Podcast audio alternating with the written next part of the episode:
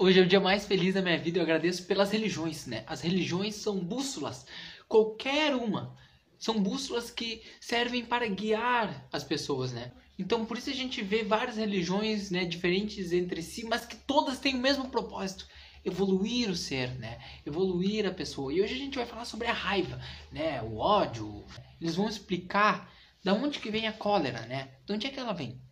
O orgulho leva a crer que a pessoa é mais do que ela é, a não poder sofrer uma comparação que possa vos rebaixar.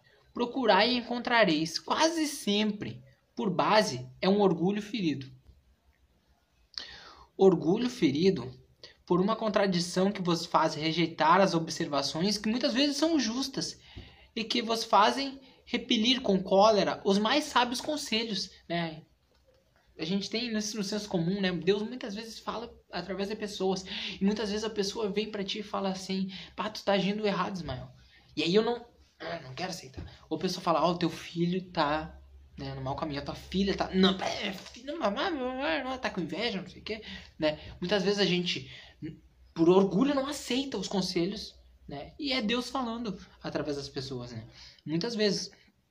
Porque a gente sabe que a gente é intuído por espíritos, há muitos espíritos. Essa página aqui que vocês estão né, é, vendo esse vídeo agora, nesse momento, também foi fruto disso. Já comentei nos estudos anteriores, né? Um dia eu estava sentado e vem aquele pensamento assim, vai se eu fizer uma página, nome tal, tentando ser espírito, é um pensamento, né? Eu fui pesquisar, não tinha nenhum nome, então várias coisas acontecem, né? Eu posso citar vários exemplos de pensamentos que...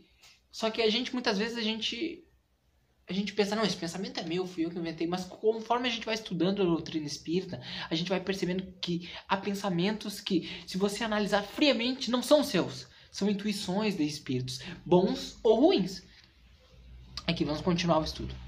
Se você imaginasse que a cólera não resolve nada e ainda altera a sua saúde, compromete a sua vida, veria que você é a primeira vítima. Em suma, a cólera não exclui certas qualidades do coração, não exclui certas qualidades das pessoas, mas impede elas de fazer muito bem né, a outras pessoas. E pode fazer, em algumas situações, muito mal. Os espíritos alertando né, sobre. Muitas vezes a pessoa ela é boa, mas ela se perde, perde o controle, ela comete atos criminosos, muitas vezes, que vai se arrepender pro resto da vida. Aí aqui também fala aqui uma parte, eu não, eu não vou ler porque senão o estudo vai ficar muito longo, mas fala que muitas pessoas atribuem aquele sentimento à genética, né? Fala, eu sou assim, minha família é assim, minha genética, eu tenho minha genética, né? Hoje a gente fala bastante disso, não genética, é, mutação genética, coisa assim. Aí os espíritos falam aqui, ó, que não importa, né? Eles falam que o espírito manso num corpo agressivo, né? Num corpo teoricamente agressivo de uma família que tem esses genes, não vai se tornar uma pessoa agressiva. Assim, eles dão um exemplo, uma pessoa que é super agressiva e ela vem num corpo, né, numa família que é super calma, né? O corpo dela não vai impedir dela de ser agressiva.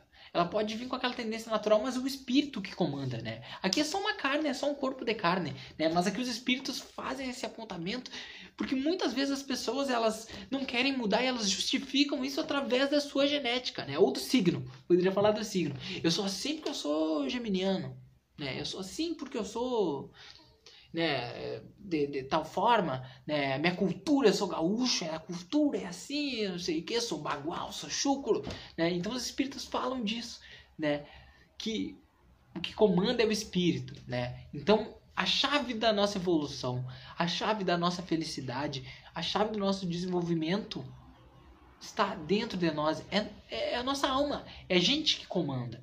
Né? Muitas situações fogem da nossa alçada. Né? Muitas vezes a gente não consegue contornar uma situação, né? mas a gente tem que ter consciência de que Deus não bota um fardo maior, um fardo que a gente não possa suportar. Né? Muitas vezes a gente acha que não consegue vencer aquilo, mas falta muito pouco, só que a gente não consegue ver de fora, né? Às vezes você já está quase conseguindo sair daquela situação e as pessoas se entregam, desistem. E faltava só um pouquinho, né? Mas Deus sabe, Deus sabe até onde é que é o nosso limite, né? E Deus quer, né? Eu até escrevi uma música sobre isso, né? Um dia eu até mostro para vocês, fala sobre que, né, que Deus quer o nosso limite, Deus quer o nosso melhor. Quem não quer o melhor pro quem tem filho? Você não quer o melhor pro seu filho, que ele seja um melhor aluno, que ele seja o um melhor profissional, que ele, né, é o que Deus quer.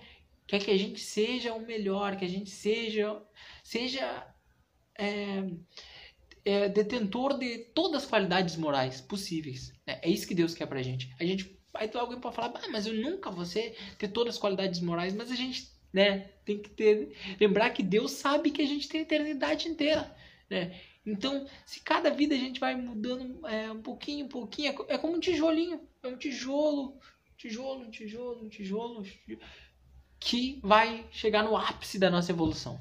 É isso, pessoal. Um grande abraço e fiquem com Deus.